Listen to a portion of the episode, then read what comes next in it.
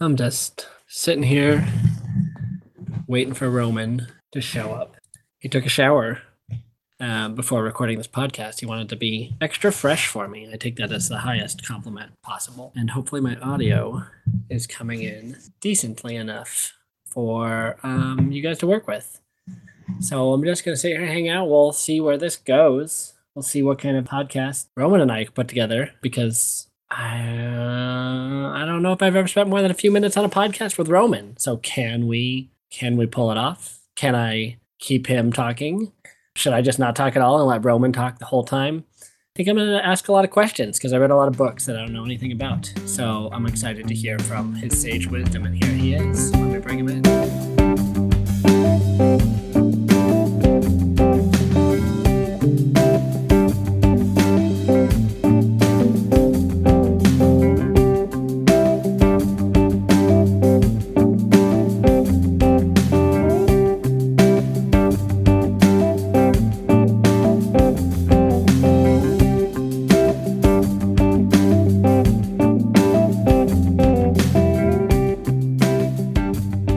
Welcome to the perfectly unacceptable guest host of the Perfectly Acceptable podcast.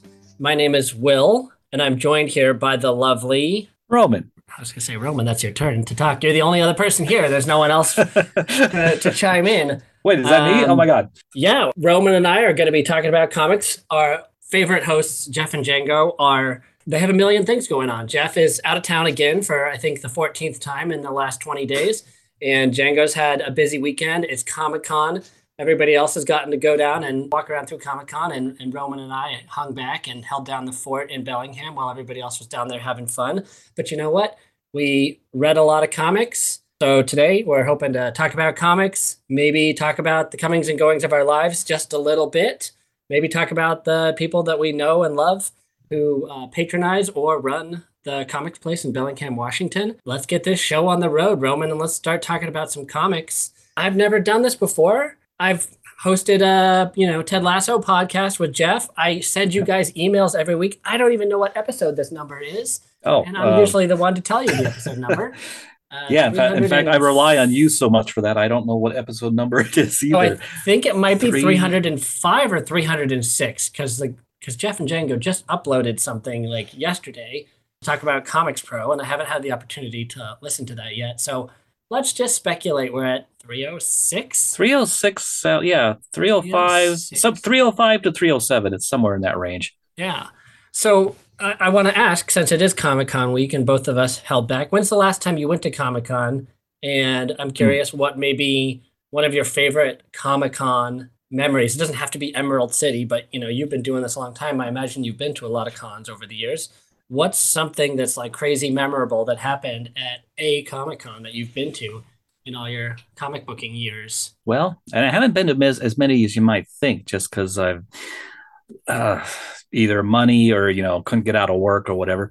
When was the last time I was at? I, geez, I think the last time I was at a well, a Comic Con was the Bellingham Comic Con in Ferndale, but you know. Maybe we should we maybe we should excuse that one because it's you know right in the backyard. So there's no there's little effort.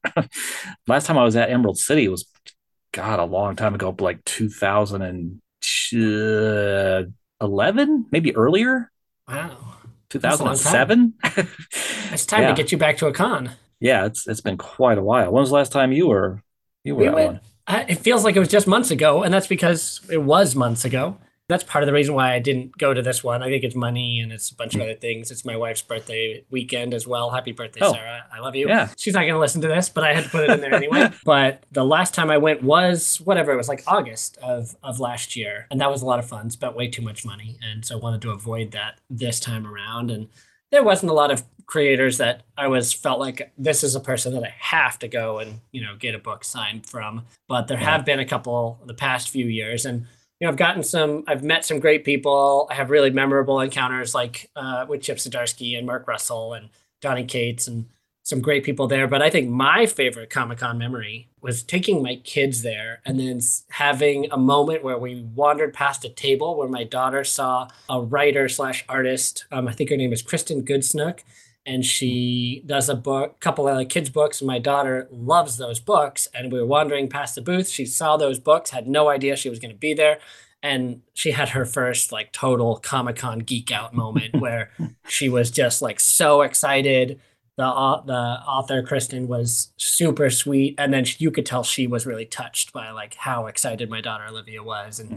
Um, there was like the volume three of the book out, so we were able to buy the volume and get it. Have her, she signed the book for her, and they just had a really wonderful, sweet encounter. And it was like, man, this is this is exactly what I want to do to live vicariously through my kids is see their excitement uh, and enjoy it at that level. So, but I don't think I got Oh, yours. mad. Did Did you have a chance to think about what your favorite Oh, was? oh yeah. Sorry, I didn't even say that. Yeah. I, oh, that's a great one of yours. I love that. My well, actually, the first one came to mind. I, I well, I can't talk about on air, quote unquote, just because it's a it involves it involves people in our friendship group and behind the scenes stuff and and salacious stories.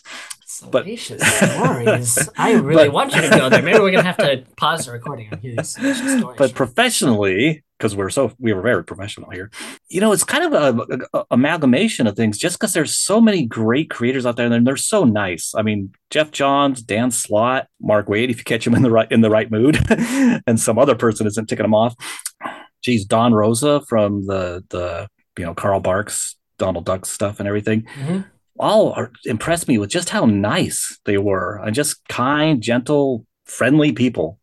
That's that's that's been my favorite thing. Like I only started going to like the artist alley section the last few years, and almost everyone I've met has just been the sweetest, kindest person, and they're so excited to have somebody Yeah. come up and you know talk to them about about their work and they're if there's not a line there like they're usually willing to stand there and chat with you for a minute and it's just it's so cool to be reading these books and you know they're just their name in a book but we start to admire their work and then to meet them in person. And i've said before like never meet your heroes. And in this instance i think like so many of these creators are so awesome that i recommend you actually do meet them because then you get even more excited to to read their work.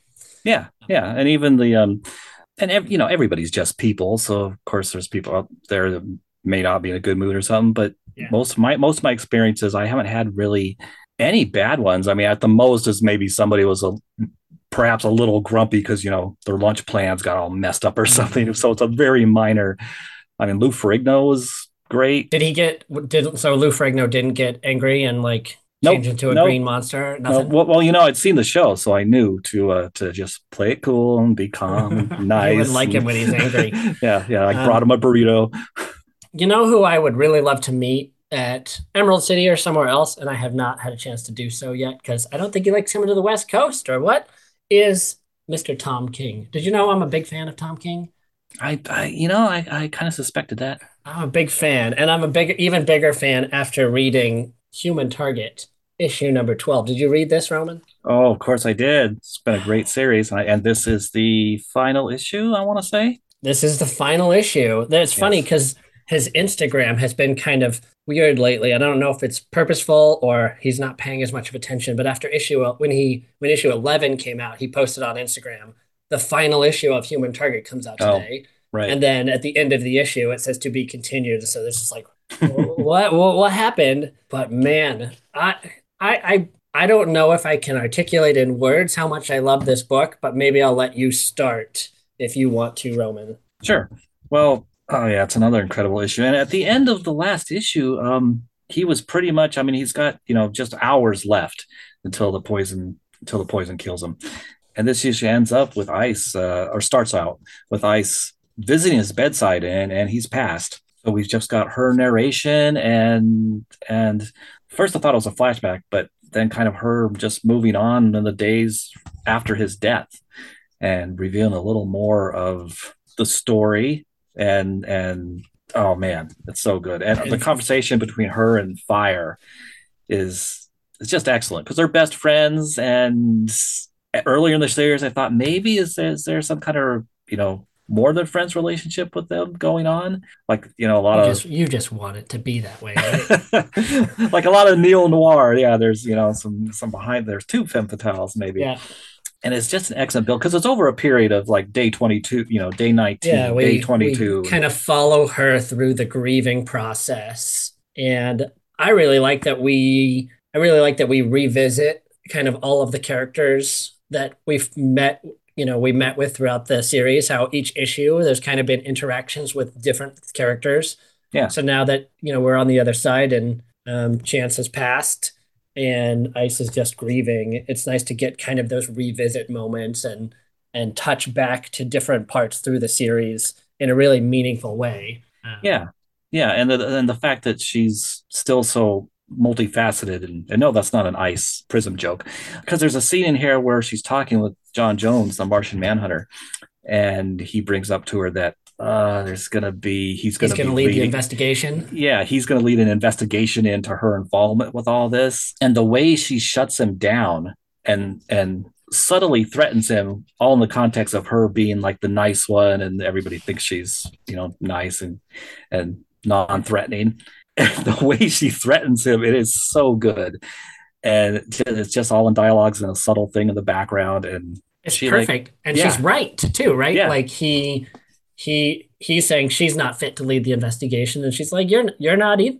You had this relationship with fire that wasn't disclosed, and uh, you know a couple of other things that he shouldn't done." And it's just like, oh, she's the one investigating. It's not it's not him. It's not Batman. It's it's her, which obviously leads to the really satisfying you know conclusion of the book with you know basically right she's she's trying to figure out what to do how to move on um, it's nice that to find out that, that it is that she does actually love Chance, right? Like, yeah. despite being fulfilling that femme fatale road like, role, that she actually there's actually the romance there. There's still a tragedy involved, but the romance is is true. There wasn't necessarily a setup.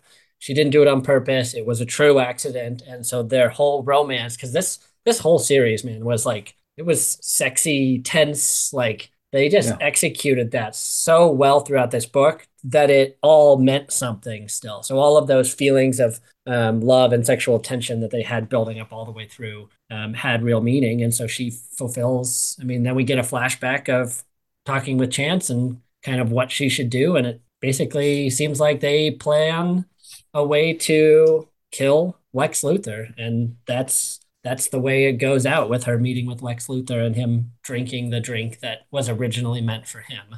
That we could only assume is now, you know, going to be the end of Lex Luthor in this Black Label Pocket universe that Tom King built here. Yeah, yeah, I love that. I because yeah, throughout the series, you were never quite sure if her feelings for Chance are real or not, and and he did. King did that so perfectly because in this issue we find out that yes, they were real yes, she's gonna, tr- and and I didn't even suspect that. Yes, she would try again to poison Luthor successfully, and Christopher Chance helped her plan that part. uh, you know, it was a big, it, it was a surprise to me. Yeah, this was a perfect comic. Like I I told Django I saw him earlier for a brief minute. I was like, I don't I don't know how I'm going to even say anything other than just this is a perfect comic to what was basically a perfect series. And yeah. I know the guys have talked many times, and I think that there's point to it where like the you know the penultimate issue, like the eleventh issue, is usually where everything is revealed, and it's kind of you know the criticism lobbed at Tom King is that he can't quite wrap up a series in a in a way that everybody completely loves. But this was this was amazing. Like the ten and eleven kind of did all of that um, conclusion to the story, and this was just an absolutely perfect epilogue that was it was a 10 out of 10 for me and i i cannot wait to buy this in an absolute edition someday that i you know dc please come on just do give us a tom king absolute but this is a freaking incredible book and it's up there very quickly in the ranks of mr miracle and some of uh, tom king's best in my opinion yeah yeah i agree i i think i'd put this i think this and rorschach yeah maybe are my favorite Tom King books, though, you know, ask me in a couple hours, I might have a different answer. but, right, you start thinking about all the other series. Like, oh, I really yeah. like that one too. Oh. And I and I hope when they collect it, I mean, it'd be hard to pick a cover. I mean, they'll probably come up with something something new, but uh, yeah. if they used one of the covers for the collection, I don't know. I mean, this cover of issue uh issue 12 here, the A cover is just gorgeous. It's just a painting of uh, the human target half shadowed with a yellow ba- yellow light background holding a smoking gun and it's just it's just beautiful yeah and i won't belabor this book any more than i have to but i did i feel it is criminal that i didn't that we didn't say anything about just how freaking incredible greg smallwood oh is, yeah in capturing all of these moments, all of these expressions. And I just love seeing this bottle being smashed over Guy Gardner's head and how uh, satisfied she looks with that too. Yeah, and he draws a perfect Guy Gardner and just his face. I mean, he just like a Dennis looks, the Menace quality yeah, to it. Yeah, yeah, yeah. And kind of a dope and yeah. Oh yeah, I definitely give this this one a ten. 10. I, wanted to, I wanted to give it a twelve because it's issue twelve, but we'll stick to our ten. I think you could give it a twelve. Does it have to go on the website if you give it a twelve? How does Andrew I, I don't know. I don't. I don't know. I don't know if Andrew tracks that or Django track. Who knows? You know, you could give it a ten. I'm going to give it a twelve, Roman, because you know Let, what? This, I'm a I'm a guest on this podcast, so what's the worst that's going to happen? I don't you can give it anything it you want. I'm going to give it a twelve. Yes, um, do it. Do it. You know who else I'd really love to meet a, a, a con? Bruce Campbell. Bruce Campbell. Give me some sugar, baby. Sergeant Rock versus the Army of the Dead. I know everybody listening to this has been dying to hear our thoughts on Sergeant Rock versus the Army of the Dead, which just concluded number six that came yes. out. Did you did you read final, it, Roman? Oh yeah, final issue of this series.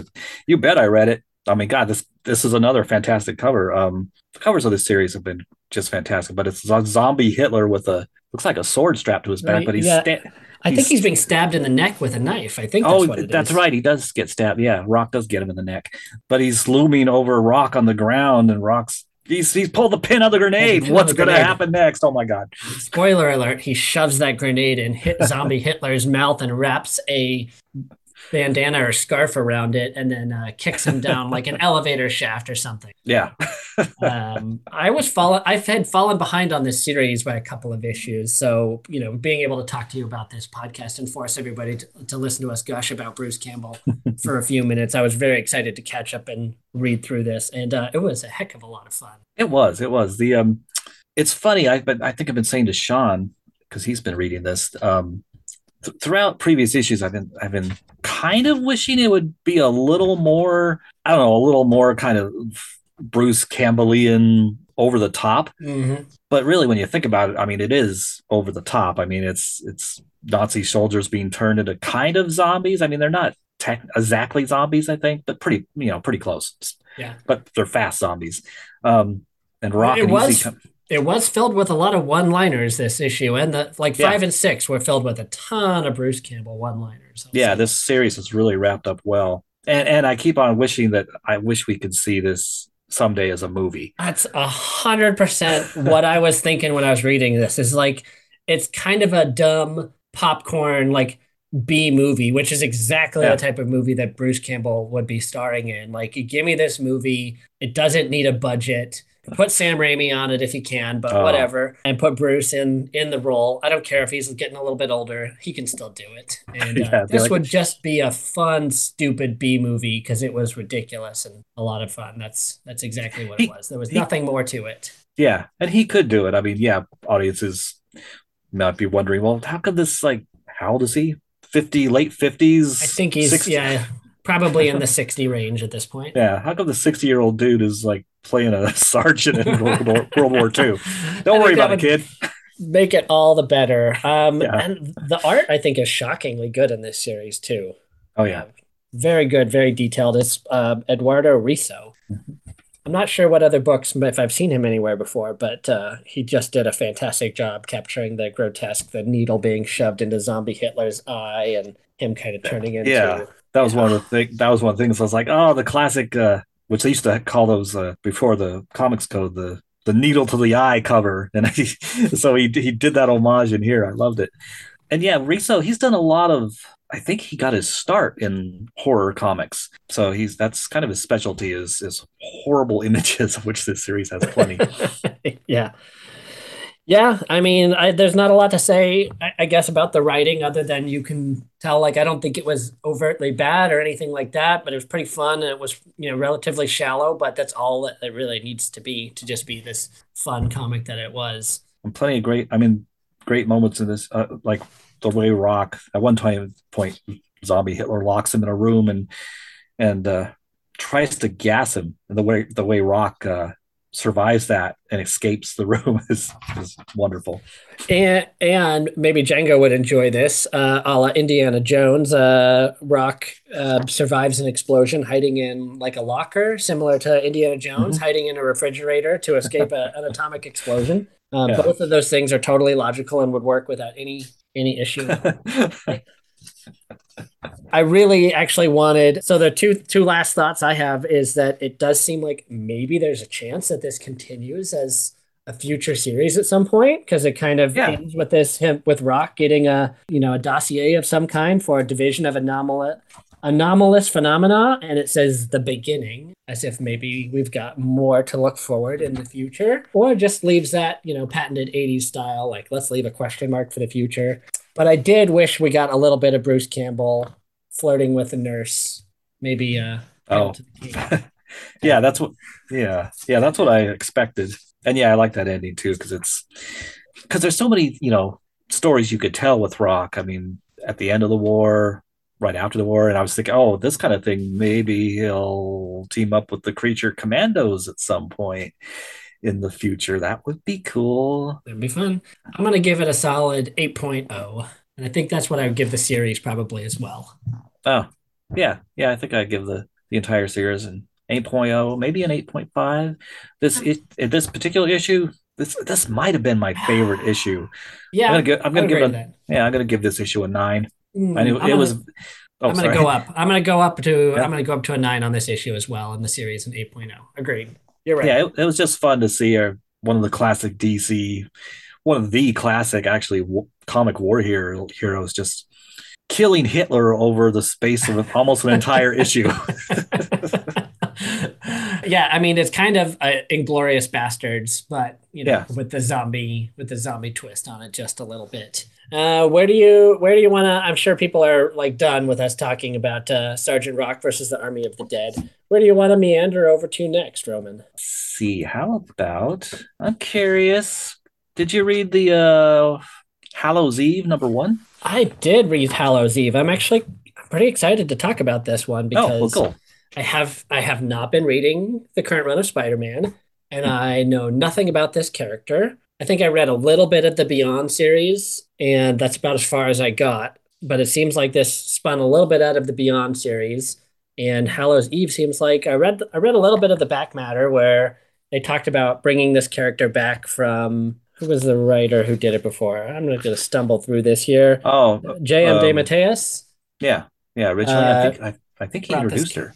Yeah, that's what that's what I read in the back that he introduced this character and they thought, hey, let's bring her back to play. So, is there anything about this character that you feel like I should have known going into reading this? No, they filled it. They filled in her backstory pretty well, and up until recently, until the um, uh, geez, what was it called? The Inferno crossover that just ended in the Spider books Mhm. and and X Men. Um, up until then, she'd never had any kind of superpowers before. She wasn't a costume character at all.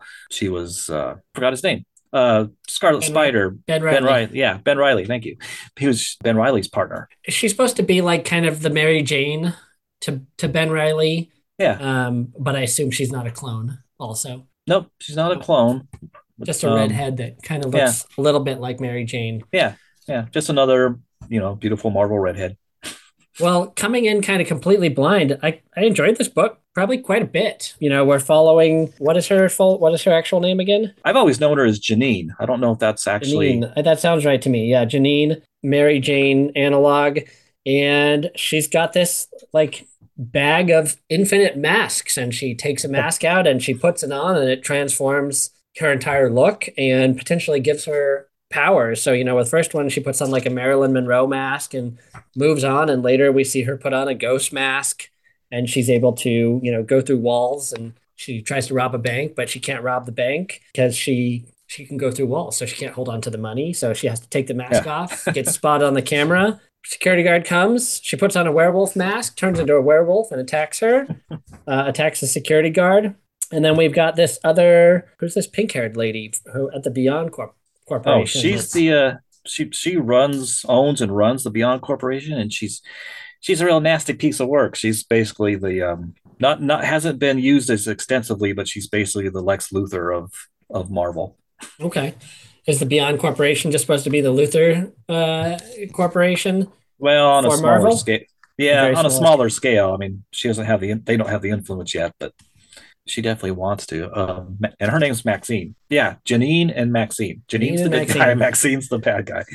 So basically, right, the kind of the conceit, she's robbing the bank. Like she doesn't seem like she's a a, a she's not a villain, um, but she's robbing the bank because she needs money and she's kind of on the run because of everything that happened in whatever the previous storyline was. And um, she's trying to hole up until Ben Riley gets out of prison or wherever he is. And so she robs the bank. She turns into the werewolf and finds out she creates a little bit of a mess because when she atta- attacked the security guard and bit him, um, but then left him, he has now turned into a werewolf and is on the loose. And that's kind of where the issue ends. Is she sees the the mess that she kind of created, and she has to go do that. While Maxine also um, got a little bit of a sample of her wolf hair. What's she gonna do with that, Roman? I know this is a, it's quite a twist because this is such an her powers are so new. Uh, didn't know she could turn someone permanently, like affect them, uh, turn them into a werewolf or whatever she becomes. So it's like, wow. So her stuff doesn't just fade away when she takes off the mask. Yeah, That's interesting. And yeah, Maxine and and and yeah, Janine, she's trying to build up a nest egg because she hopes to rescue Ben Riley is the end of the dark web crossovers finale. He is trapped in limbo, uh, is ruled by um, Madelyne Pryor, and Janine thinks she can somehow rescue him, even though at the end of that he was like, "No, no, leave me here. This is this is the only way you can escape and, and be safe." So doesn't necessarily want to be rescued, but she's going to do it somehow. Well, I don't think I have a whole lot more to say about this book. I, I will say it was written by Erica Schultz and art was from Michael Dowling. And I don't think I'm super familiar with either one of these. So the fact that this book, I haven't been reading the Spider Man book, in my opinion, it kind of has a little bit going against it because it's called Hallows Eve. And it makes me think, like, what's a Halloween book doing coming out in March? Because that's just what I thought it was when I first saw it. I'm not familiar with the creative team and then to open the book up, not feel totally lost. And then it was pretty fun. The art was very respectable. It was a very solid comic. I was I was kind of blown away by it. You know, I didn't necessarily have any expectations one way or the other for it, but all those things in my mind were going against it. I would have never picked it up off of the shelf if we weren't going to be talking about it today. And I'd say it's to me, it was a solid like 8.5. Cool, cool. Glad you enjoyed it so much. Um, I thought it was pretty good too. There's, I agree about. I mean, about her name. I kind of wish they'd come up with a better. I mean, it fits in the context of her origin during Dark Web, but yeah, it is kind of could be confusing for a completely new reader that had isn't familiar with that character or that series.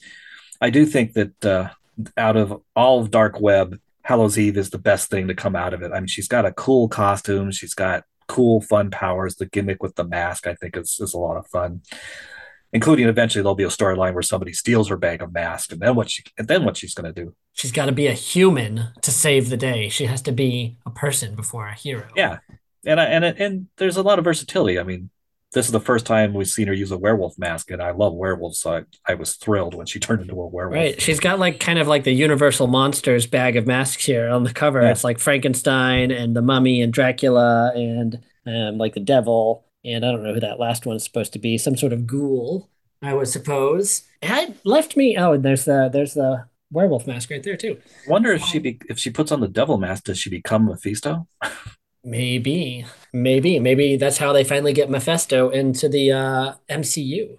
We've all been yeah yeah i'll give this i'll give this an eight Nice. But yeah, I gave it that extra bump just because it kind of exceeded expectations on all fronts and thought it was a lot of fun and made me interested to you potentially read some more or check it out when, you know, find out some more about this character. So yeah let's let's let's dip over to Image for a second. Did you read The Phantom Road by i did Jeff, Jeffrey Lemire and uh, art by Grab- Gabriel H. Walta and then uh, colors I think is by Jordi Bellaire. yes yes to all that and yes i did So Lemire to me is one of those. He's probably in my top five writers, but he just he crosses over the threshold from the writer that I would read everything that they would write, like a, a Tom King or an Ed Brubaker. To me, like I'll read everything those guys write, and Jeff Lemire is just on the other side of that, where I Hmm. feel very comfortable skipping random Lemire books, but then the ones that I read, I absolutely love. You know, May's book was incredible. I love Gideon Falls. There's Sweet Tooth, and there's probably a million other things of Lemire's that I've read, but there's so many things that I easily go like, eh. I'm just not feeling it right now. Um, Yeah. Are you a pretty religious Jeff Lemire reader, or is it similar? No, it's similar. It's similar. Um, because there's some things like I didn't care for. I like read one issue of like I think it was his Green Arrow series. I was like, meh. Yeah. I don't care about this. So yeah, there's been some stuff of his I've skipped, and some stuff that I was like, yeah, that was all right. I mean, I love his Black Hammer stuff. Oh That's yeah, my, Black. That's Hammer, my favorite course. of his. Yeah. Um, so what did you think of this versus kind of what you come to expect from Jeff Lemire for an issue number one? It was good. I mean, it's it's an intriguing story. I I couldn't help, even though, and especially at the end, I kind of felt like, well, I'm already watching The Last of Us. Um, so, but I'll still read the next one just because I, I like these characters. I, I like the art. Um, this world, the main character, he's a he's a long haul trucker, and there's this first issue is just about him on the road. You see a little bit of a flashback to him as a child and his dad not being present, and now he's Yeah. kind of a long haul trucker, which his dad seems to be too. And Yeah, yeah, and there's some mystery out there. I don't we don't know yet what exactly is going on in this world. If it's he encounters this being, and I, we don't know if it's a disfigured human or if it's an alien or what the deal is. But uh, Right, like he's driving down the road at night. Um, you know, we get some different flashbacks, and he gets some time at a diner, and there's a guy that kind of looks like Ronald Reagan or something like that. That he's in a bathroom. I don't know what's going on with that, but yeah, he stops uh, in the middle of the road in the middle of the night, and there's a car flipped over, and a right a girl there that's kind of in shock, and there's something in the middle of the road there. I cannot tell what the heck that thing is. And she's talking about how she touched it, and then he goes over and touches it, and now all of a sudden we're in this kind of color washed, like I don't know what happened. Like they transported to an alternate dimension in the exact same place that they're in, where everything is kind kind of color washed. yeah, and right, and then Yeah. there's like a kind of a wrinkled, naked person looking guy standing out in the middle of the desert there and yeah, it, it is all very mysterious because before he touches it, it- it's night. Yeah. and there's there's some you know trees and things on the on the side of the road and yeah, touches where it the and heck they are. And, Yeah. and now this guy, this is like kind of some sort of zombie-ish, you know, creature-looking thing that you know he gets in a fight with, and then runs back to the truck, and there's a bunch more chasing after them, and they just keep getting followed, and he has to stop and bust out his crowbar. There, one page I'm missing here, right? Where he, we basically, it ends with him having beat like 10, 15 of these to a bloody pulp, and that's the end of the first book. Yeah, now he's, you know, with this woman he met on the way, and that's how he first at nighttime before he touches whatever that object is, which at first I thought was I thought it was a mass of meat and there was ribs sticking out of it and everything, but it, it may be some not organic at all. It's hard to tell. It might just be some Yeah. Melted metal and stuff. I don't know. I would say in a lot of ways, this is kind of exactly what I've come to expect out of Jeff Lemire, for better or for worse. It was a very quick and easy read. And somehow, like, it feels like a lot of things happened and not very many things happened. I'm really excited to read more of this story, but I also now know, like, this to me is kind of more of a Gideon Falls type of a story than a you know, a, a Sweet Tooth or a Mazebook type story. At least it seems. I'm sure there will be an emotional journey in here somewhere, but this seems more of a high concept. You know, there's something crazy going on here, so strap in and enjoy the ride.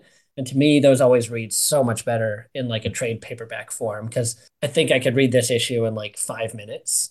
And so it's over so fast, and then you're like, well, what really happened? Whereas like, just give me this in a trade, which they've been doing a lot lately, right? There's a ad in the back page here for 10,000 Black Feathers Volume 1.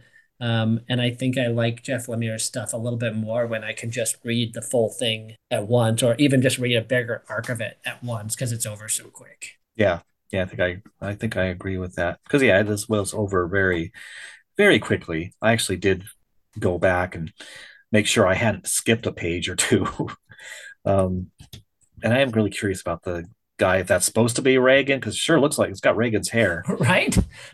And if that guy is just some character he had a brief interaction with, or if this guy's going to show up again because I get you get vibes like oh he's like the ice cream man of this book maybe he'll come back but Yeah, there's I don't know. there's a lot of things kind of going on, and there's like only one or two pages spent on certain things that you know are going to come back to, and I have tons of faith and confidence that that's going to happen. But you kind of need those extra issues, I think, as context to be able to get there. Um, but I, you know, still fun. I'm excited to read more, but I'm probably going to sit on the rest of it until until the whole thing the whole thing comes out in trade, and then uh, I'll probably I will probably enjoy it a lot.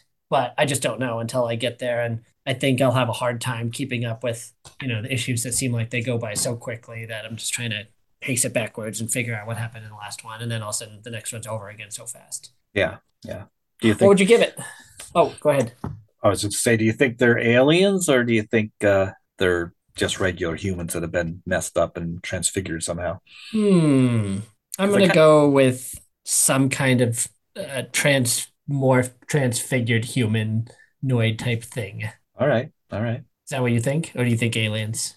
I don't know. I mean, because of the reality shift or whatever, I'm thinking more sci-fi, and they kind of look like grays, but no, that seems too too uh obvious and cliched for Jeff Lemire to do. They seem like dehydrated and shriveled up, like they've Yeah. just been out in the sun for way, way too long. That's that's what this is. They're just like in the middle of I know, Utah or something somewhere, and this is what happens to you when you're stuck in Utah without water for a week. Yeah.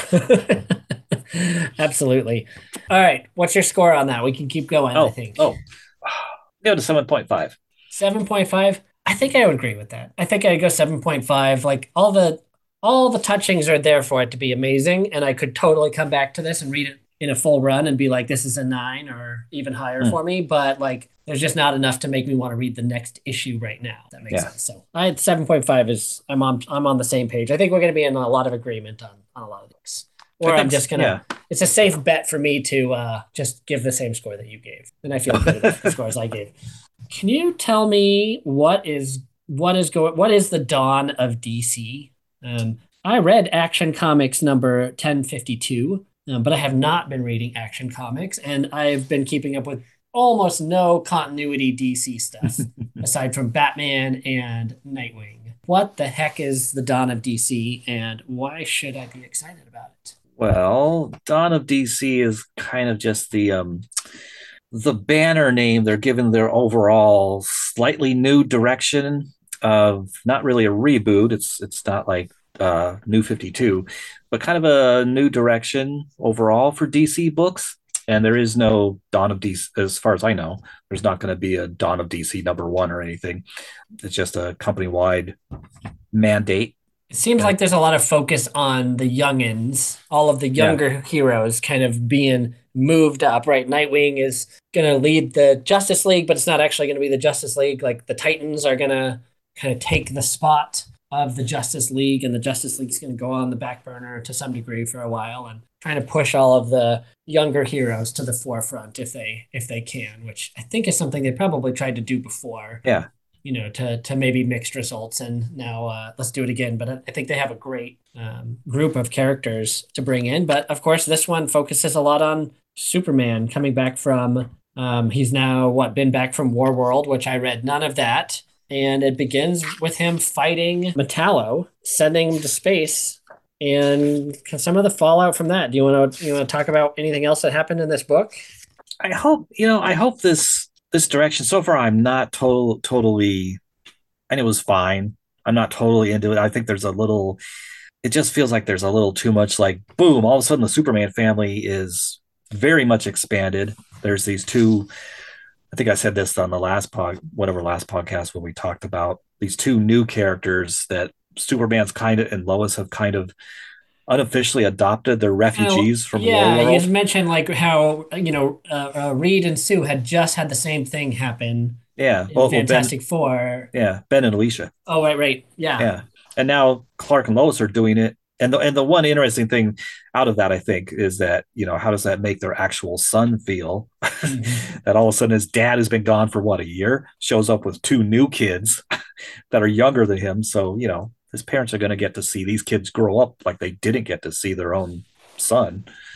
Was Jon Kent in this issue at all? Um, there's all of these characters in here, and since the character models have changed a lot, I couldn't tell if one, and they, I don't think they even use names, but I couldn't even tell if this was supposed to be Jon Kent or somebody else. Because I'm glad you said something like the all of a sudden, you know, there's a super family. I was like, what did I miss? I mean, I had been reading like Superman, Son of Kal El, so I kind of was at least paying attention to what was going on with Jon Kent but it's a little weird. Um, but I've seen the same thing happen with like Batman. I'm reading the mainline Batman book, and then I read uh, Detective Comics, and all this stuff's happening with the Bat family, and then you're reading Batman, and there's none of that's happening. So I wasn't sure if it was just me, and I wasn't up on Superman, but it was totally weird to like. There's like ten people in Superman's house, and they're like, "Oh, look, here's the super family." Yeah, yeah, and you know, I get it. Like when I was a kid, you know, 70s, 80s, there was these at that time dollar size 100 page giant comics that were of series that were batman family and the superman family so i want i understand i'm wanting to kind of recapture some of that idea mm-hmm. but but yeah the two new kid refugee war world refugees and um, steel and his i think daughter or is it his niece who's also called steel um, they're both hanging Not out confusing. which but yeah they've been friends with clark and lois but they haven't really hung out with them until boom all of a sudden now they're like you know, two peas in a pod all hanging out together and doing dinners and stuff. It's like, wow, that's okay. And Connor Kent is back and he's one of them here. I think I think Jon is in this group at their house, but I'm not sure because and the art is okay, but it's good in the action sequences, but in the hanging around, hanging around in Clark and Lois's living room, it's it's tough because yeah, I can't tell who some of these characters are supposed yeah, to be. Well, and, and Jon's character model in a lot of the other runs right now is is is different. Like his hair is different, yeah. and you know he's kind of figuring out who he is as a person, and his sexuality and everything else has been. I wouldn't say a focal point, but it's been happening in the background, and it's kind of got a, a, a completely different hairstyle. And this whoever this is in this book is, you know, he just basically looks like Superman, but a little bit smaller. yeah, yeah, I didn't make that. And yeah, you know, I was fine with Superman, Jon Kent, uh, Supergirl, Crypto, maybe Connor Kent occasionally. That you know, that's enough for me for the Superman family. Steel can the Steels can show up every now and then. Yeah. Well, it seems like that there's something going on with Metallo, and um, he's being manipulated. I don't know a whole lot about Metallo. Um, but it seems like he thinks that he's working for Lex Luthor, but now on the other side we see like, well, Lex Luthor's been locked up in jail this whole time and supposedly supposedly is not manipulating him. Um, so maybe there's somebody else in the background manipulating him, or it's just still Lex Luthor because oh yeah, it's Luthor like is. just manipulating everything because it's never not Lex Luthor. It's like yeah. oh somebody's trying to fight with Superman right now. Ah, let me guess, Lex Luthor. And then who's this guy that shows up?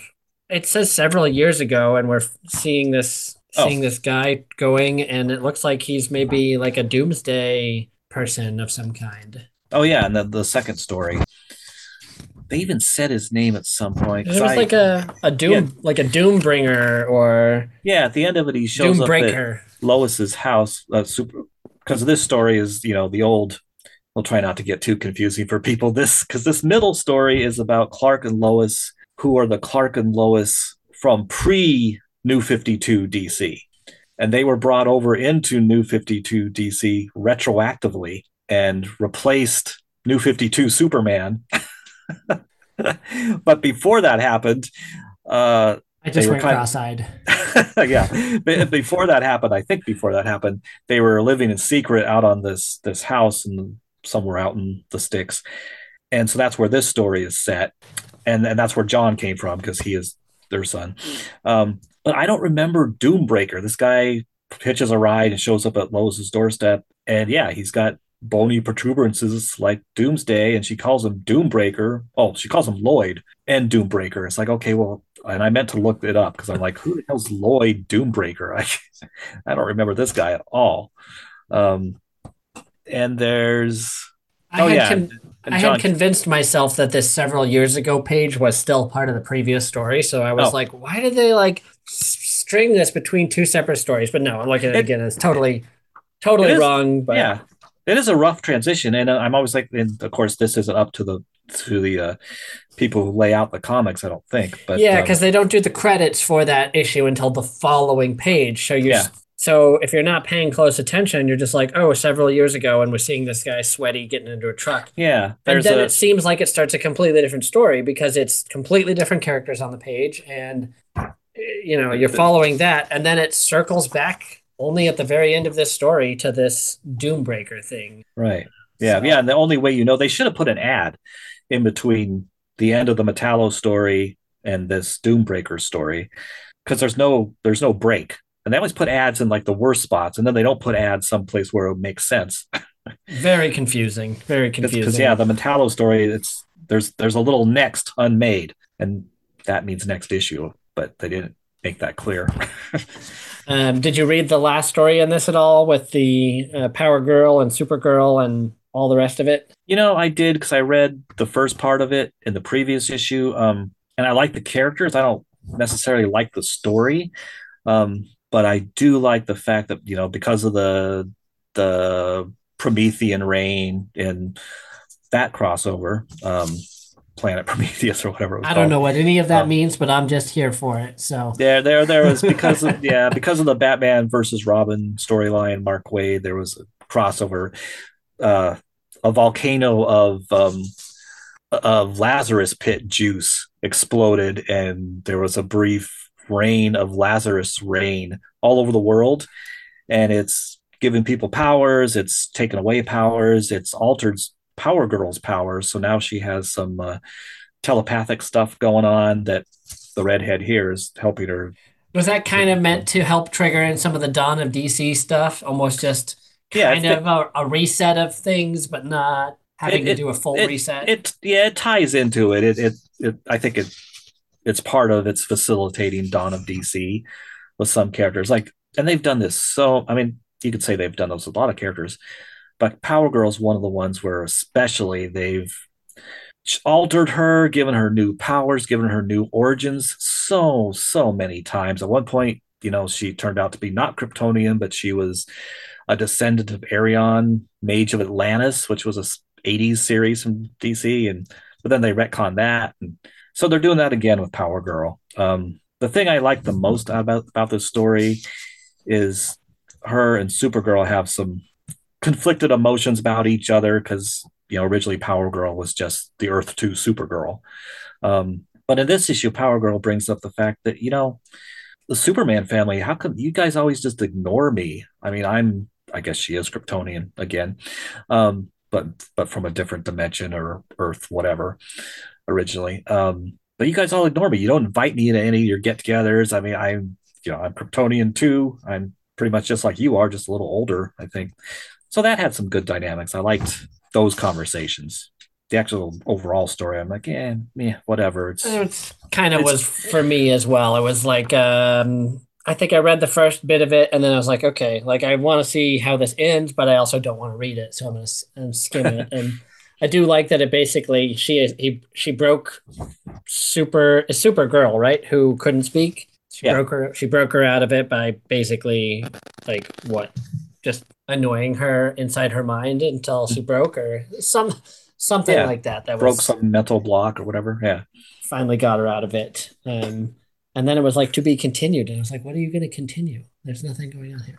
Um, so this whole book, there was a lot of comic in this book for $5. What do you give this uh, Action Comics number 1052? What is this by? Phillip Kennedy Johnson, I'm guessing. Um, and then some backup stories. I think Dan Jurgens and uh, Joshua Williams, maybe. Um, yeah, I forget who writes the Power Girl, Supergirl. Leah Williams. Leah Williams. Oh, love the work. Love the work. Yeah, yeah. I, I, I wonder what Jeff thinks of this story once he eventually reads it. He'll never read it. He doesn't, he doesn't read backup, uh, oh, that's backup right. to Yeah. backups. Boy, I think I would give this whole thing. I do like Metallo. Um, probably because he's one of the first Superman villains I read in a storyline when I was a kid. Boy, I think I'll give the whole issue uh six, maybe a six point five because of Metallo. If I was only rating the first story, I think maybe like a 7.5, but like the entire thing together, um, you know, I just didn't really care by the end of it. And for, you know, I get frustrated buying a $5 comic and then not wanting to read half of it because I just don't care. Yeah, I think I'm at like a I think I'm at a six on it. It's it doesn't do a lot whole lot for me to get me excited to to want to read more than this, but I still am excited about a lot of things that are coming in this dawn of DC. Uh, you know, give Tom Taylor as many books as they want to give him because he's fantastic. Yeah, yeah. Um, sorry, go ahead. No, no, I was just gonna say I, I want to see a, a uh, a team up, at least a team up. I don't know issue with Jon Kent and Connor Kent, just because I want to see the the young Supermen doing stuff. the Super Sons. Yeah. Um, we should probably speed this thing along and get through some of these other ones relatively quick. Do you want to uh, do like a mini, like kind of group buckshot of some Sure. kind since we read some of these and didn't read some of these? All right. Um, do you want to go through Cosmic Ghost Rider like blazing fast? Blazing fast, you bet. Blazing fast. Kind of have to with Cosmic Ghost Rider. Um, So this is written by Stephanie Phillips, art by Juan Cabal, and I'm a big Cosmic Ghost Rider fan just from Donny Cates' run alone. And then everything since then, I've kind of just been like, are they just trying to do Deadpool uh, in space? I don't want that. Um, I don't know what it was that Donny Cates walked the line with with Cosmic Ghost Rider that struck the right chord where I didn't feel like he was just space Deadpool. Um, but I did still feel like the humanity of Frank Castle a little bit in there while also just being completely crazy and insane and a lot of fun. And this is the closest I think that gets to that since um, Donny Cates created the character. What do you think? yeah, I agree. Um, it's gotten pretty. I, I wasn't quite sure if I'd read this, but I do like Cosmic Ghost Rider, and this surprised me. It was better than I expected, which was nice. And now I'm trying to find. Oh, dang it! The bounty hunter that shows up here looking for Cosmic Ghost Rider. At first, I thought he was a new character, but um, if I remember correctly, he's appeared like in a Marvel series back in the 70s, like in Marvel Premiere or something. And I can't find his name now, but um, I don't think he is a new character. He's he's been around for a while. We just haven't seen him in like 40 years. He looked a lot like a character I've seen in like The Mandalorian or something like that, or Boba Fett, uh, the Book of Boba Fett, one of those shows. He looked like a, a character out of a Star Wars universe. Yeah, he Um, does.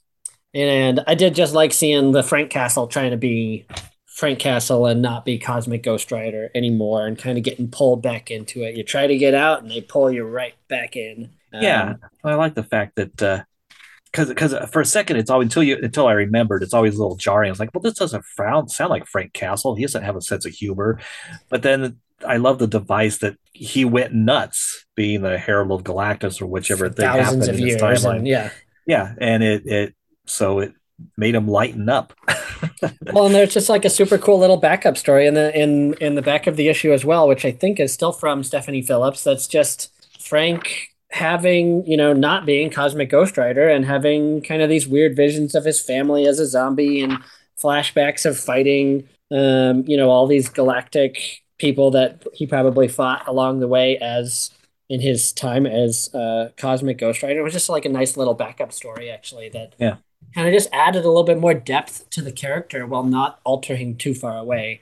Um, I thought this was a lot of fun, and it makes me want to read more Cosmic Ghost Rider again. Um, so Stephanie Phillips, great, great job. What would you give this one, Roman? Yeah, I agree. Um, I give this one an eight. Oh, there it is. Uh, part, one of the things I give it an eight for is the return of the bounty hunter Monarch Starstalker. Monarch Starstalker. I give this an 8.5. I liked it a lot. I'm going to probably read more of this one. Did you read Rogue, Rogue and Gambit? I did not, but, but I- I'd love to hear about it. I thought, oh, Roman's going to read Rogue and Gambit. He reads all the X Men books. Uh, Oh, no I- doubt he's going to read Rogue and Gambit. And I I missed don't out read on all the X Men books. Oh, I thought you did. No, there's there's so many of them. I just I There's can't. so many of them. um, I know Kelly Thompson had a, a a a Rogue and Gambit one. Was it like Mr. and Mrs. X or whatever it was that a lot of Hmm. people liked not too you know a couple years ago. So I thought maybe we would get the same. And this is also written by Stephanie Phillips. Um, and so I kind of had high expectations reading it, um, but it was I don't know. It was pretty generic. I don't know some of these characters. I have not been keeping up on X Men at all. I know some of these um, characters, but it's really I don't know what to say. I don't even know if it's worth rehashing the story. It was perfectly fine, but it was kind of just somewhat generic comic booking for my taste, and you know, uh, Rogue and Gambit are somewhere. I did like that they're wearing their kind of 90s X Men attire. Uh, I enjoyed that a lot. Um, the other characters, so Destiny's in this. I don't know who uh, Manifold is. Eden Fesi. Don't know who that is. Oh, yeah, he's one of the old, not old, old, but uh, I know the name. I can't remember his powers. um, and then it seems like there's, you know, Rogue and Gambit and Manifold are like we see briefly see Death. Not what's her name? Um, uh, gosh, with the long fingers, it's always fighting Wolverine. Um, Lady Oh. Deathstrike. Lady Deathstrike. Yeah, yeah. Lady Deathstrike. um, like she gets kidnapped and you know out of a prison truck, and then we find out that other you know super powered villains are being kidnapped, and we don't know who, and it's a mystery. And that kind of seems like that's where the story is going to go, is these villains are being kidnapped. It was fine. The art was fine. It's probably as far as it would go for me. You know, I does a six point five. Is that like a fine book to you? Like it's fine. Nothing that gets you excited. That's yeah, yeah. That's you know average. I, gu- I mean, I guess technically, if we're doing a, our scale is you know usually to ten. I guess a five would be average. So Five feels like a, it was a bad book, but scores are weird, right? um, um, but if you like Rogue and Gambit, it's got a lot of great Rogue and Gambit stuff, but um, it didn't do anything super special for me. And then I think you also did not read I Am Iron Man. Is that right?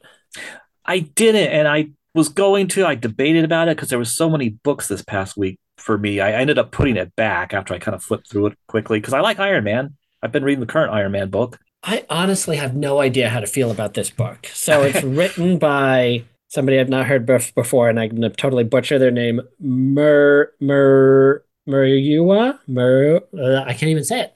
Um, Merv Griffin.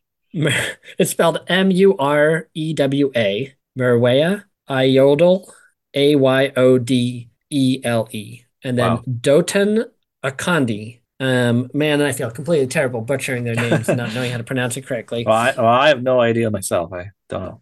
Um, but I wasn't sure if this was like a new series or if it was going to be a mini series. And I think by the end of it, I was more intrigued to read more because it's a mini series. Hmm. And so it seems like each issue is going to be kind of taking on a different um, um, era of Iron Man. So at the back of the book, they just say we're big fans of Iron Man, and this is our this series is our love letter to fellow fans of the character. So join us for future issues as we explore more of our favorite eras of Iron Man. It's going to be a blast. Um, so it seems like it's going to kind of touch on different timelines and just kind of do something fun. Next, the next issue says it's set during Archie Goodwin's classic era of Iron Man comics.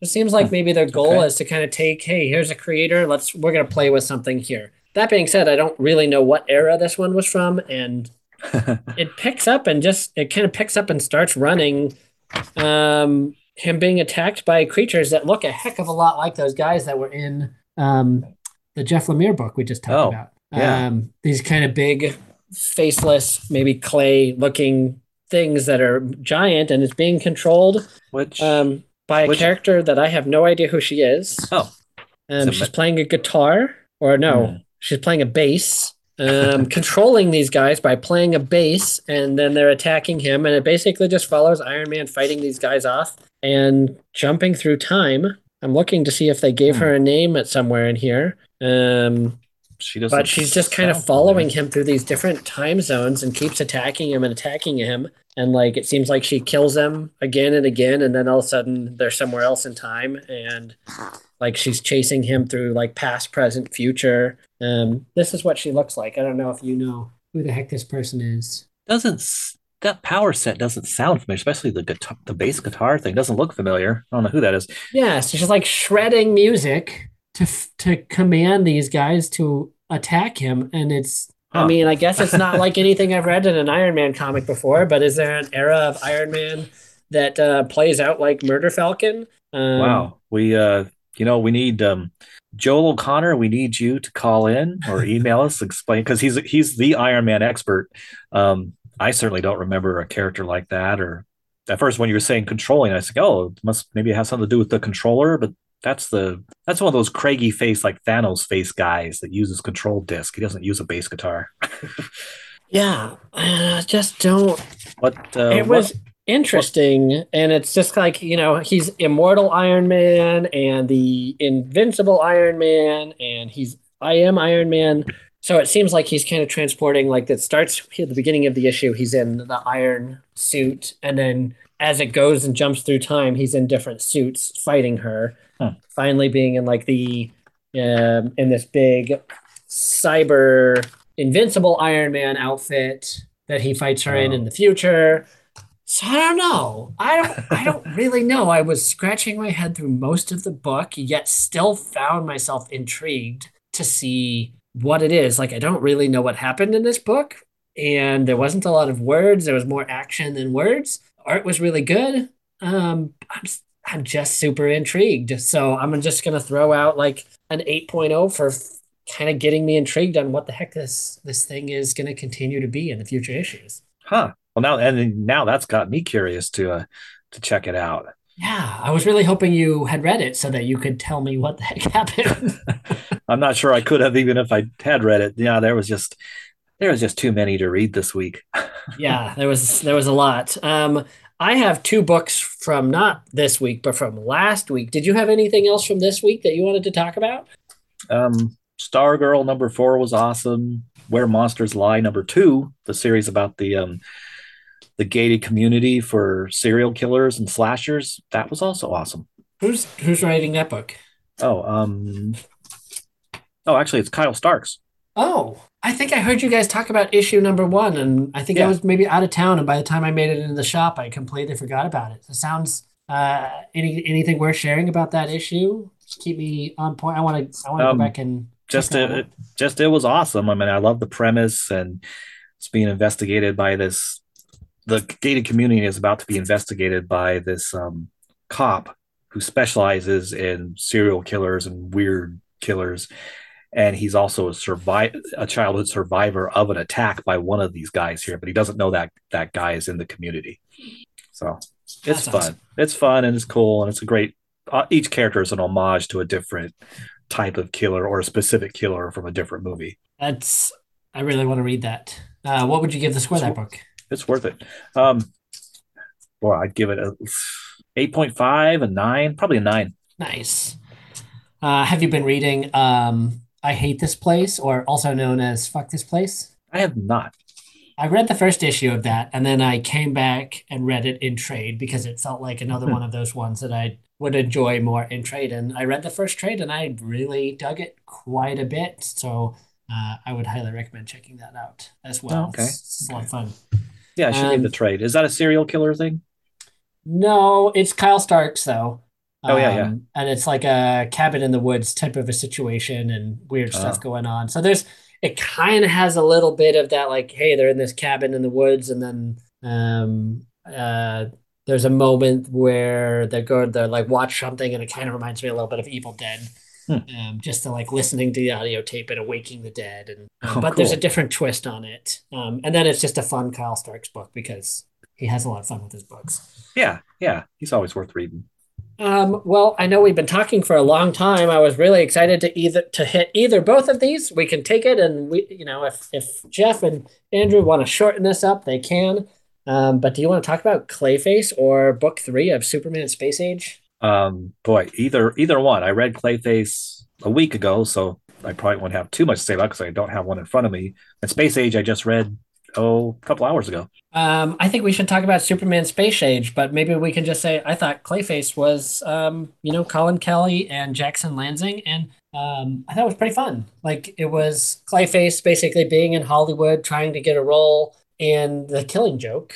It seems that they were trying to make the Killing Joke into a movie, mm, and he yeah. was trying to get the role of of the Joker, right? And then he yeah. just starts. He's not getting the part, and his friend gets the part, and he kills his friend, and then he kills. Then he goes to play the role, and then somebody else sees it, and he kills that person and takes their place, and then he just like goes on this basically killing spree, like taking climbing the corporate or climbing the Hollywood um, corporate ladder by yeah. just killing his way and impersonating everybody all the way up um, yeah, until he's like in the produce like the top whatever producer or director role um, and then he has a party and bruce wayne shows up and spoils his day yeah it was um, well not only did i think it was like the second best uh, one bad day mm-hmm. thing after Tom King's first issue. Um, I thought it was one of the best Clayface stories I've read because I love I love especially him. I think he's I don't know if, if he's the original Clayface of uh, Basil Karlo. Um, but when you get into it, you know, it's a tragic story. He's he was an actor, now a frustrated actor, and I don't even know if he was like a good actor or not. But then the, that accident, what, however, he got tra- transformed into Clayface, um, and it's just a sad story. This was a great sad story, and it was a Hollywood story. There was um, the the variant cover was a very kind of film noir cover for it, um, and it's just a great Hollywood movie story with a Batman weird Batman villain as the the centerpiece. So that was cool. And I, I agree with you that it's probably I think it's my second favorite One Bad Day um, book. It it it was a one bad day story. Like yeah, in, yeah, it was actually multiple, about a bad day. multiple things, right? It was a Clayface kind of having one bad day and just it just kept going and going and taking it further and further. But then it was also the backdrop of the Killing Joke one bad day yeah. that this is all supposed to be an homage to, and it's like, oh, somebody else besides Tom King, got the memo that they're supposed to be writing a One Bad Day comic that is maybe in some vein either following One Bad Day or an homage to the Killing Joke. And um, these Colin Kelly and Jackson Lanzing definitely got the memo, and I really enjoyed it a lot too. Um, great book. I think I'd probably give it. Um, I'm like 9.5, but like then am I just being a coward? Uh, you could you could you could go higher if you want. Basil deserves it. What are you gonna give it? Oh, I'll give it a ten. Ah, see, I was being a coward. I was being a coward. All right, it's a ten for me too. It's a ten for me too. Uh, do you have one in front of you there? I do. Who's the artist? It is. You just want me to pronounce, try to mispronounce oh. everybody's names. It's a one name. It's Xermanico. Yeah, I think that. Yeah, I think that's right. Xermanico. Um, their their art because another thing about Clayface. I mean, it's funny lately. Uh, like I'm used to Clayface as being the the humorous one. Um, that's basically Jon Lovitz on uh, the Harley Quinn cartoon, and it was great seeing this one. And Xermanico really uh, kind of portrays the disgusting grossness of Clayface of yeah, his powers. Very much so, with his face melting and yeah, and also just all of the like it was pretty gruesome. Like all of the people that he's killing were all pretty violent deaths. Like yeah. it almost made me like when they really portray the villains as being like truly villainous and like murdering people. That's when the doubt comes into my mind. Was like, is Batman right? Is Batman? She just she just killed them because so many people are dying gruesome deaths because it's it is they're illustrated really well in here where you just it's visceral and it's not yeah. just like an off-screen death and you don't have to think about it. It's like oh man like this is brutal.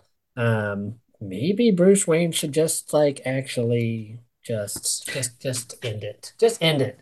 End yeah it. it's so well done. Because yeah it's clayface is tragic but also a monster. Yeah.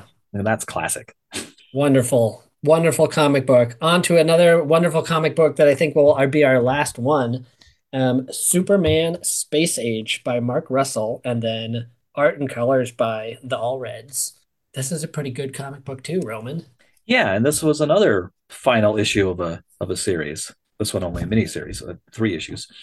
Um, I know you guys had had talked about this the other issues before, and like I honestly can't read this without thinking about the New Frontier. Mm. It just feels very derivative of New Frontier, but like in the best way possible. Um, I I really enjoyed it a lot. I know a lot of people have a lot of reverence. I have an absolute edition, and I don't. I I have to read New Frontier again because I think maybe maybe I like this story a little bit better personally. It felt oh. a little bit more accessible, not having a deep DC knowledge bank. So the New Frontier maybe just felt like I would have even more reverence for it if I had a lot more deep DC knowledge. And this felt a little bit more accessible, but it also maybe I just need to look at it again with, you know, more fresh eyes. I love New Frontier. I think it's phenomenal. But I, I like this a lot. I think this is maybe some of the most um, restrained Mark Russell comic book writing that I've read. Uh, I love a lot of his stuff, right? But he can get so caught up in his um, you know, social or political messaging that you can lose sight of just like the story itself. And this felt like he was just making a really, really good comic book. And you could read the subtlety out of it for whatever messages you want, but it was a really, really good comic book, and um, it was more than just a Superman story. It wasn't. Ju- it was like a Justice League story because there was a lot of time spent with the other Justice League characters. But what are you? What are your thoughts? What are your takeaways from this? I really, I really liked this issue. One of the things I love is, um, and I agree with what you're saying. Um, one of the things I love about this is that uh, it's before the crisis. Well, before the crisis of Infinite Earths, and Superman's trying to figure out a way to save humanity.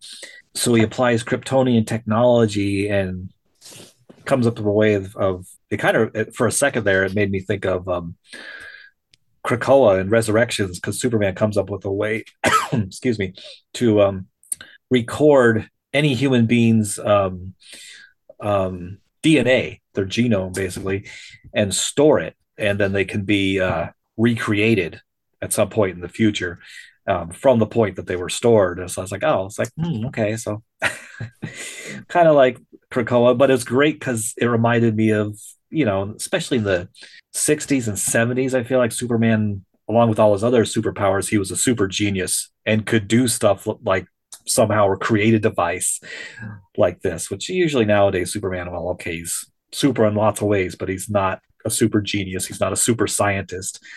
Um, so it's a nice callback to that. And the fact that at the end, spoilers, he uh, says he was inspired by the because of a ship in the bottle that Flash gave him, which was really cute and nice. Yeah. That, that also made me think, well, when, why didn't Kandor inspire you? That's even more directly what you're doing here.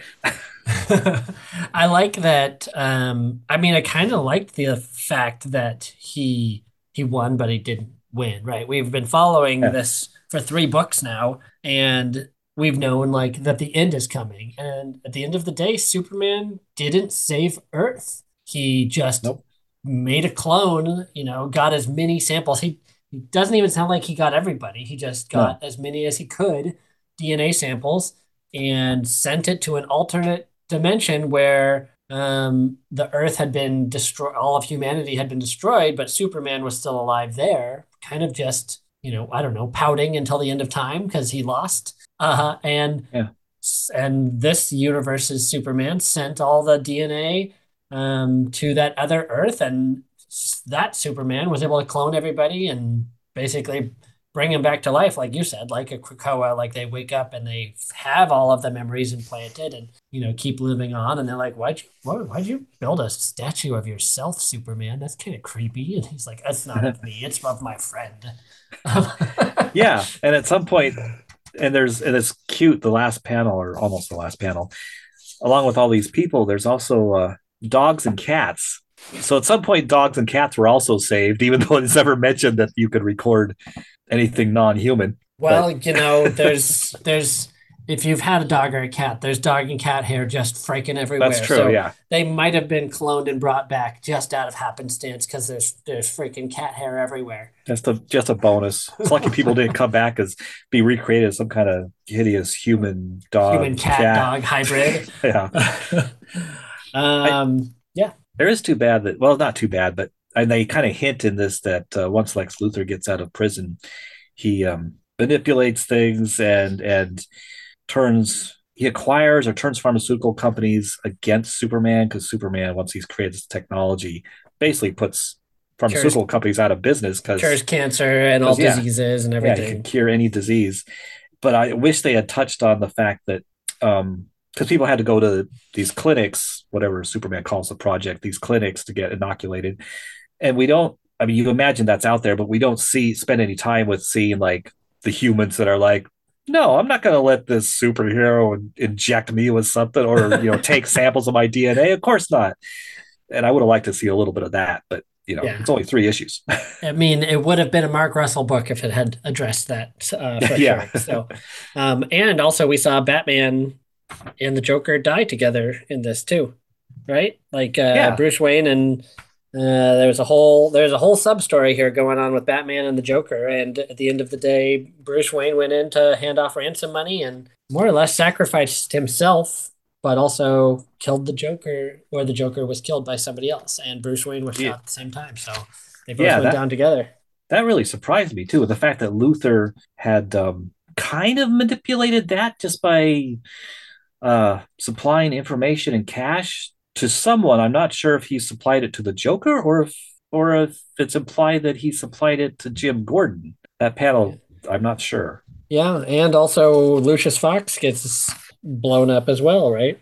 Oh yeah. Yep, so like kind of all these bad things happen. Like as soon as Superman stepped away because he started focusing on cloning everybody or getting all their DNA and sending everything to an alternate universe, he kind of just kind of gave up. And like Batman dies and Lex Luthor wins, but then the world is destroyed. And yeah, there was, nothing, there was nothing to stop that. So Superman just embraced like, well, this is the only thing I can do to keep this humanity alive in some capacity. Yeah, he didn't win for long, Luthor And it and there's a sad scene when Superman kind of loses his his father for a third time. Um, that was well done. And you know, there's even one panel that has Plastic Man in it. Yep. in the hall in the Hall of Justice. He was there. He was poking his head out. Yeah. well, this was another phenomenal comic book. It's a it's a good time to be alive for comics. Um, this was another ten for me. Yeah, that's I'd say so too. Yeah. It's nice, and it's nice. It ends, even though you didn't expect it, because even in this issue, he talks about hope, hope. There's narration that hope is, you know, the castle we all die in, and that kind of thing. But it still ended on a note of hope and love. Note of very, hope. Very sweet ending. Just like we're gonna end this podcast on a note of hope. Um, I don't have anything to follow that up with. I'm just gonna say we're gonna all feel hopeful together because yeah. there, there, actually, you know what? There is hope. Jeff and Django will be back next week, I believe. So I just want to say I appreciate everybody who's made it this far. We talked about a lot of comics. We gushed about Bruce Campbell and Tom King. Um, we read some really cool books, and hopefully you guys enjoyed the time with us. Roman, anything left to add before we wrap up and send everybody on their way? Uh, thank you. You know, you can send us. Oh crap! I don't know our email. Well, you can send us emails. Send it to Jeff um, at thecomicsplace.com. Make sure the is there um, you know, Jeff's mom, the Kipster, if you're with us, remember the comics the. place. She's not listening to us right now, but I'm going to pretend that everybody yeah. who always listens to this podcast is going to listen to us today. Um, yeah, and pass on the message, you know, of course. Send us an email at to jeff at thecomicsplace.com, just like I do every single yes. week, almost every single week. And then the weeks that I don't, Django covers with me, covers for me, and comes up with an amazing question and keeps the bit going. And I love him for that. Um, but you know, your Nathan Butchers, your Andrew Carlsons, your James Burks. Uh, uh, who else is out there in the world that listens? Phil Satile listens. I know you guys listen because you tell me that you hear my voicemails.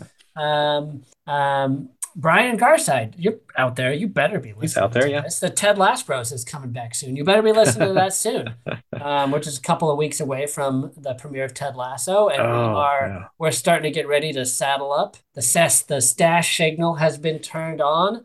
Um, so stay tuned for more episodes of the Last Bros, the Ted Lasbros, with myself, Jeff, and um, Colette, the amazing, wonderful Colette. Um, and that's all I got for you guys. Roman, thank you for spending a Sunday afternoon with me talking about my comic, talking about comics.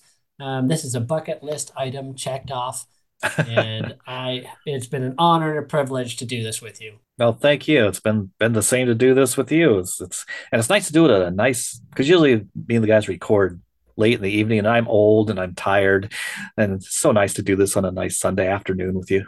I told Django we were going to record at four o'clock in the afternoon on a Sunday. He's like, "That's a weird time to do it." And I said, "Roman asked if we could do it sooner," and he said, "That's a bunch of BS." Roman's the one who's always pushing us back later. there, there was there was a period, yeah, because I had the wrong time for like a year because I thought it was always. You forgot to change your clock. Daylight savings oh, time. Oh, I should have blamed it on that. No, I always thought we started at eight thirty, and then Django said, "No, we we planned for eight, but then you never show up till eight thirty. It's like, well, what? I thought eight thirty was the time. a peek behind the curtain. Well, I'll send it out as Jeff always does. Thank you, everybody, and keep watching the skies.